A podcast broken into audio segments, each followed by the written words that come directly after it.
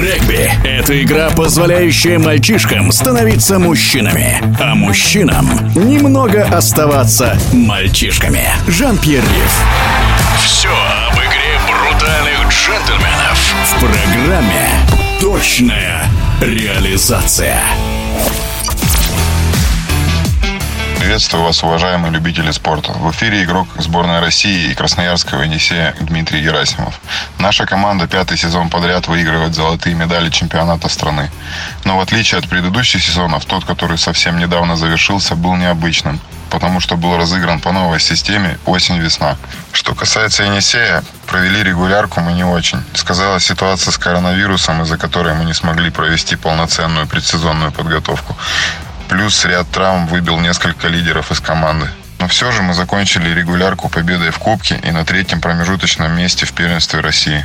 В зимнем перерыве мы понимали, что нужно добавлять по физике и усердно работали в этом направлении.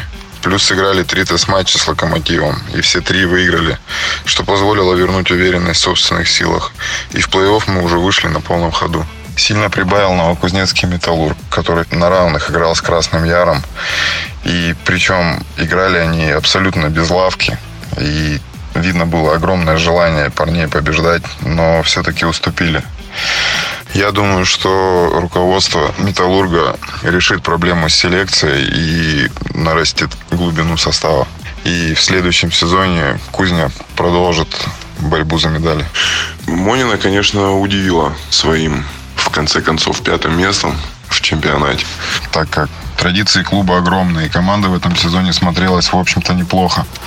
Но в зимнем перерыве они растеряли кондиции и выпали из гонки за медали. Надеюсь, в следующем сезоне они вновь вернутся и покажут свою регби. Команда и правда блестящая.